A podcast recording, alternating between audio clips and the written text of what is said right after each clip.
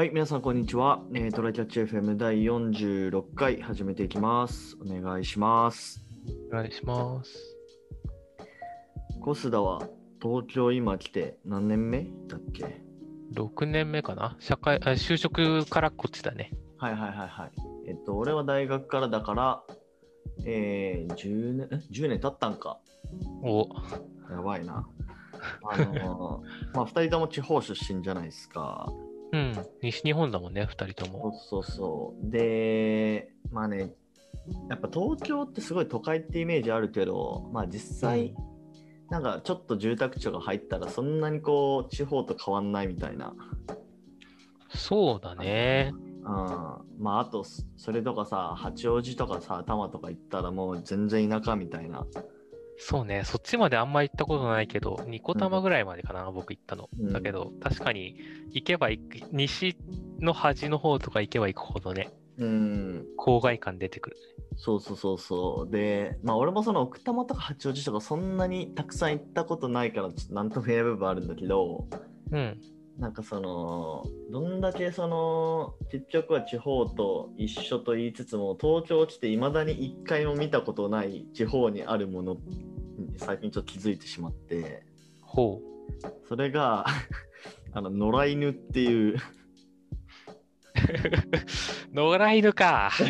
野良犬か。それは地元、だ地元でも子供の頃、小学生ぐらいの頃って、学校に野良犬入ってきたわーっていう事件がさ、たまに漫画でも書かれるあれがあるじゃないですか。ななんか、高校ぐらいの頃にはもうなかったような気がするんだけど、ああれって、どうなんだろうわかんない。高校が若干都市、あの、地元福岡なんだけど、福岡市のちょっと都心の方に寄ってたからなのか、あーはいはいはい。あの、その小学校からの10年くらい足らずの間に、うん。あの、日本の衛生、福岡市の衛生関連が 上がって、保健所が頑張って、ほどね野良犬が減ったのかよくわかんないんだけど、そうだよな俺の地元。でも東京はねうんやっ、ぱ野良猫とかはまあ普通に見るじゃない？いる、いっぱいいる。うん、でも野良犬はね、見たことないんだよね、本当に。そうだね。野良犬は、まあ、あれかな？あの、まあ、これって多分全国共通だよね。保健所が野良犬って捕まえに来て、ああ、ねそうなのかね。処分されるよねうね。うん。だからそれが東京が迅速なのかどうかだけど、でも東京なんだかんだ野良タヌキとか野良イタチはいるじゃない。いあ、まあでもそっか、多摩とか行ったらいるのかな、そういうのもや、。でも街中でもさ、明らかに猫じゃない、なんかイタチなのか何なのかみたいなやつ走ってるじゃん。え走ってな23い区とかでいる？え、我江東区済みなんだけど、近く。いるぞ。あそう そうなんか要は、ああの、福岡でも見たことがある形状のものが走ってったなみたいな時ある。マジか。それに、あれでしょ、それこそ、あの、なんだろう、皇居とかさ、あの、うん結構庭園があるじゃないですか。はいはいはい。庭園とか木が多い、あの明治神宮とかみたいなとことかもあるから、なんかそういうところの近くってそういう生き物がいるイメージがあるけどね。なるほどね。まあそれかもう、なんだろうな、10年とか経って、そもそももう、その、地方にもいなくなったのかな、野良犬とかは。まあ、その、底上げはなされてるかもしれないけど、そういう田舎はまだまだあるとは思うけどね。うん。あうん、とはいえ、犬はね、確かにいない気がする、東京。本当ね、見ないよなっていうことで、この間、ふと気づいてしまったんですよ。うん。なるほどね。確かにそれはないな。この視点、鋭いでしょ鋭いわ。う。野良犬ってものの存在を忘れてた。そうなんだろうな。これちょっとね、僕、多摩とかに行ったことないから、多摩まで行くとあんのかなあ、あるかもしれない。まあの、23区にはほとんどないかなってものとして、住宅地にあるちっちゃい田んぼと畑。うんうんうんうん。まあね、福岡市内はね、あるんですよ。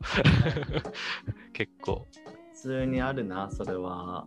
俺の地元にも。うんなんか、個人のおじいちゃんは、おばあちゃんが所有してる畑とかがそうね。街そうねの中にあるんだよね。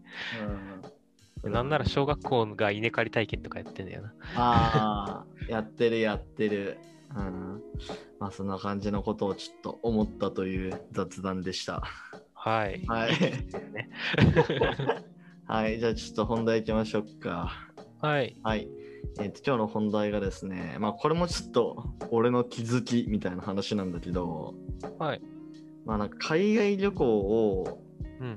まあ、結構一概に自己投資っていうのはなんかちょっと違うんじゃねっていう話で、あー、そうね。自己投資の話になった時に、うん。まあ、本読むとか海外旅行行くとかみたいなぶなんかその文脈でさらっと海外旅行って出てきたりするんだけどうん。海外旅行どっちかっていうとただのなんか消費浪費というか消費というか じゃねってそっちのなんか毛色の方が強くねって俺はなんなんか思うんだよね。旅行の仕方によるかな。なんかあの、リフレッシュするためにバリに行って、なんかマッサージ受けてのんびりみたいなのは、純消費な気がするっていうか、リフレッシュのためのものだと思うけど、うんうんあの、世界遺産の何々見に行くんだとか、うんなんかそういうのになると、あのな、なんだろうな、体験教室に近いものだと思う。あれを投資だというなら投資かもしれない。あろくろ体験とかさ、なるほどね。あれに近いものだと思う。あれを投資だと呼ぶなら投資だし、それを投資と呼ばないなら、あれを投資と呼ばないなら海外旅行も投資じゃないなっていう気がする。それもちょっと怪しい気がするな、単純に絶景を見るっていうのは。自己投資っていうか単純に思い出作りというか。うん、まあなんか、これをやったっていう経験を得る。で、なんか成長した気分を得る 感じで、ね。まあいいことだとは思うけどね、その精神的にいい気分になるっていうのはね、大事なことなので、そうね。まあ、投資ではないかも投ね。資でいう海外旅行っていうと、まあ結構借りられてくるよね。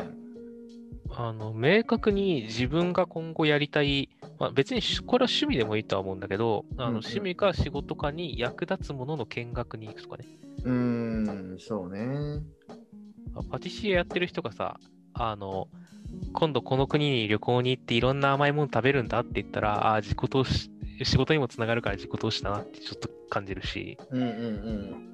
なんか老後はこういうことがしたいんだよねっていう、なんか趣味というか、ライフワークみたいなものを持って、あの、見据えてる人がそれに関するものを今のうちに見たり、見聞きしておくとかはまあ別に人生の自己投資としてありかなと思うんだけど、まあそう、そういうのじゃなければ、あの、消費としては、ぼ僕は感じるし、多分、みよちも感じてるし、うん、まあ、うん。ととはいえ、それは消費だって言って喧嘩することもねえかなってぐらいでね。あー 投資だと思ってるんだね、そっかっていう。うん、まあまあなんか考え方の違い的な部分だと思うんだけど、うん。コスはそもそも海外旅行うんどうする、結構。結構ではないけど、ほどほど、あの、なんか、卒業旅行でイタリア友達と一緒に行ったとか、はいはいはい。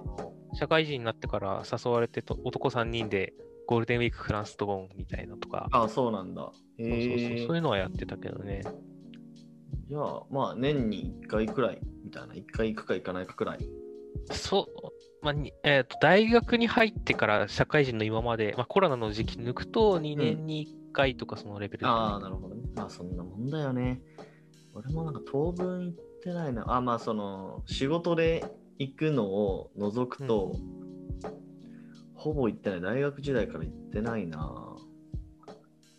うん。なんかあんまりやっぱお金、お金かかる割にはなんか 得るもん少なくね？ってちょっと思っちゃってる自分がいる。まあなんか、あの気分が完全に変わるからっていうのもあるよね。あで。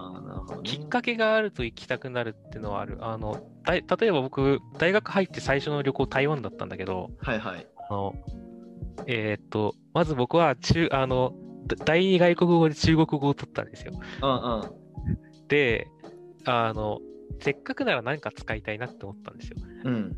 で、そっていうきっかけをもとに、まあなんか夏休みバイトしたしとか、で、ちょっと、まあ当時そのあまりネットで注文とかもまだなんかいいやつがいっぱい上がってるってわけでもなかったから、旅行代理店とか行って、その時一番安く行ける？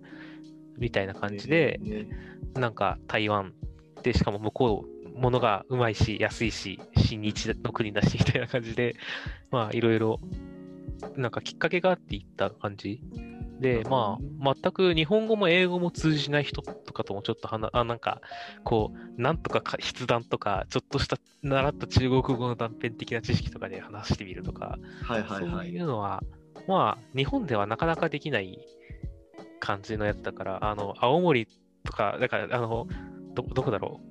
東北の山奥とかに行ってさ、あのうん方言なんもわからんみたいな人たちと喋る とかならギリギリできるけど、まあなんか日本国内だと基本的にはできないじゃん。その言葉がつ全く通じない人たちと、うんうんうん。人たちの、えー、と地域に自分があの放り込まれるっていう状態がね。うーん。まあそういう意味では、なんか、よか楽しいっちゃ楽しいかなっていう、う、うんんそう思うですよ。やっぱり。ね。まあでも、あの、その他のものとしては、あの別に国内じゃで絶対できないかって言われると、うん。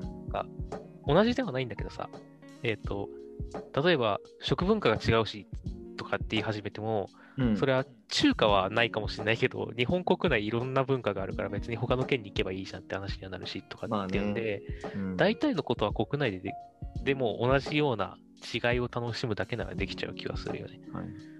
まあでも、海外で、うん、あれかな。まああのーこの間話した計画的偶発性理論の話で言うと、やっぱ 不確実性の高いところに行った方がいいっていう意味でやっぱ海外旅行なんだろうね。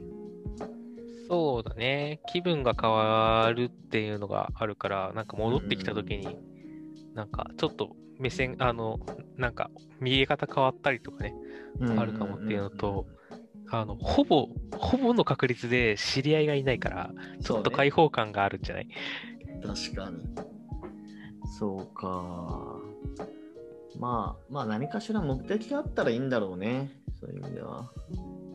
まあ、投資としてはね、投資としては、そういう、それだったら投資ってよ、なんか、呼ぶのに違和感ないし、うんうん。まあ、旅行、結局、海外に限らず旅行なんて趣味なんだから、なんかこう、その人が楽しければやるんじゃないぐらい。まあね。まあ、別に俺はその行きたいって言ってる人を止め止めるわけじゃないけど。うん。まあ、そういう意味では、目的、目的がそのち場所そのものじゃなくてもいいかもしれないし、みや、まあ、あの、宮地とか、あれじゃん。あの、温泉サウナ好きだから、それこそ温泉旅行とかあったら目的にになるのかもしれないしとかね。まあね、でも海外じゃないけど投資じゃないな、全然。ただの。投資の旅行ってなんだろうね。でも、僕らがやるとしたら何さって話で、すげえハイテクな国に行くのかみたいな話になああ、って。まあ例えば深センに行って、まあその、うんテクノロジーの凄さを肌で感じるとか。とか、エストニアってい行って国民一人え となんか過ごしたら分かるぐらいにすごいんかね。うーん。あそこ、なんか国の制度とかはめちゃめちゃ進んでるけど、そうだね。ただ、あの、数日行って肌で感じれるのか分かんないんだよな。まあでもありだと思うけどね。そうか。てか、あのーこれ話してて思い出したんだけど、うん。まあちょっと、あのー本題とはずれるかもしれないけど、あの、最近だね、6月28だから、今週？先週くらい？今週の頭とかかな、うん。あのー令和トラベルっていう会社うん。がですね、まあ、22.5億円の資金調達を実施っていう、まあ、ニュースが出てて、ほえなんかこの令和トラベルって、まあ、俺ちょっとまだよく調べてないから、なんあのよあのー詳しく説明できないんですけど、ー。うん。なんかその旅行観光業界すごいあ DX 進んでなくて、うん。でまあなんかそのパッケージツアーとか、まあよくあるじゃないですか。うん。それはなんかすごいかなりこう IT 化されたというか DX 化された状態で提供するみたいな。うん会社らしいですね。なんかそれがの、あのーティザーサイトっていうか、あのーまあこういうサービス出しますよみたいなサイトうん。がオープンされたらしくて、なんかそれはなんかすごいちょっと興味をそそられた。どういうことをするんだろうみたいな。DX 化ってどうなんだろう僕パッケージであんまり買わないけど、楽天トラベルとかさ、あの、EC 的に、あの、ままあ、ネット注文する、ネット予約するのと何がちゃうんやろうっていう、ユユーザー目線で。楽楽天パッケージとかあるんだって一応パッケージの存在はする。あんまあ使ったことないけど。なるほどね。なんかその、まあ多分楽天、注文はネットでできるかもしれないけど、裏の業務とかは結構なんか、IT 化されてないのかな？わかんないけど。なんかそこら辺とかもちゃんと、あのー高いレベルで DX 化して、そもそものコストを抑えたパッケージツアーを提供しますよみたいな話なんかな。なるほど。まあ、そうすると、旅館側とか、うん航空会社とのパッケージとかのかの関係者も使いやすくて、すると、まあなんか、キャンセルとか変更とかもスムーズにできるし、うんうん、あの、なんだろう、小さい旅館とかが新、新しい旅館が新たに参入するのが楽になるから、うんうんうんなんか、そういう種類での優位性が取れて、みたいなものを目指してるのかな。そうね。えーっと、あ、これなんかその、あれだ、BR タイムズのところにそのニュースがあって、一番下のところに、その令和トラベルの社長の篠塚さん、篠塚さんうん、のなんかノートがあるわ。なんかこれちょっと後で読んどこう。なんかここに多分ね、なんでそのサービス開始したかってめっちゃ書いてあるっぽい。今ちょっと全部読めないけど。なるほどね。うん。そういう、まあ、観光系のところがそうやって資金調達をできるっていうのは、やっぱりコロナはこのワクチンで一旦多分年内とかに収束するだろうなって思われてるからなんだろうね。そうだね。まあここで一気にその海外旅行、多分まあ開けたらみんな行くじゃないですか。うん。その波に乗れたらね、なんか良さそうだよね、このサービスは。そうだね。そうだけど、なんか激込み、激込みするって考えると行きたくなくなるという、よく悪い癖が。はい。まあそこもちょっとね、気になるんでウォッチしていきたいなと思います。そうね。旅行系のサービスとかもちょっと見ていきたいですね。うんうんうん。はい。じゃあ今日こんな感じで終わりましょう。ありがとうございました。ありがとうございました。またね。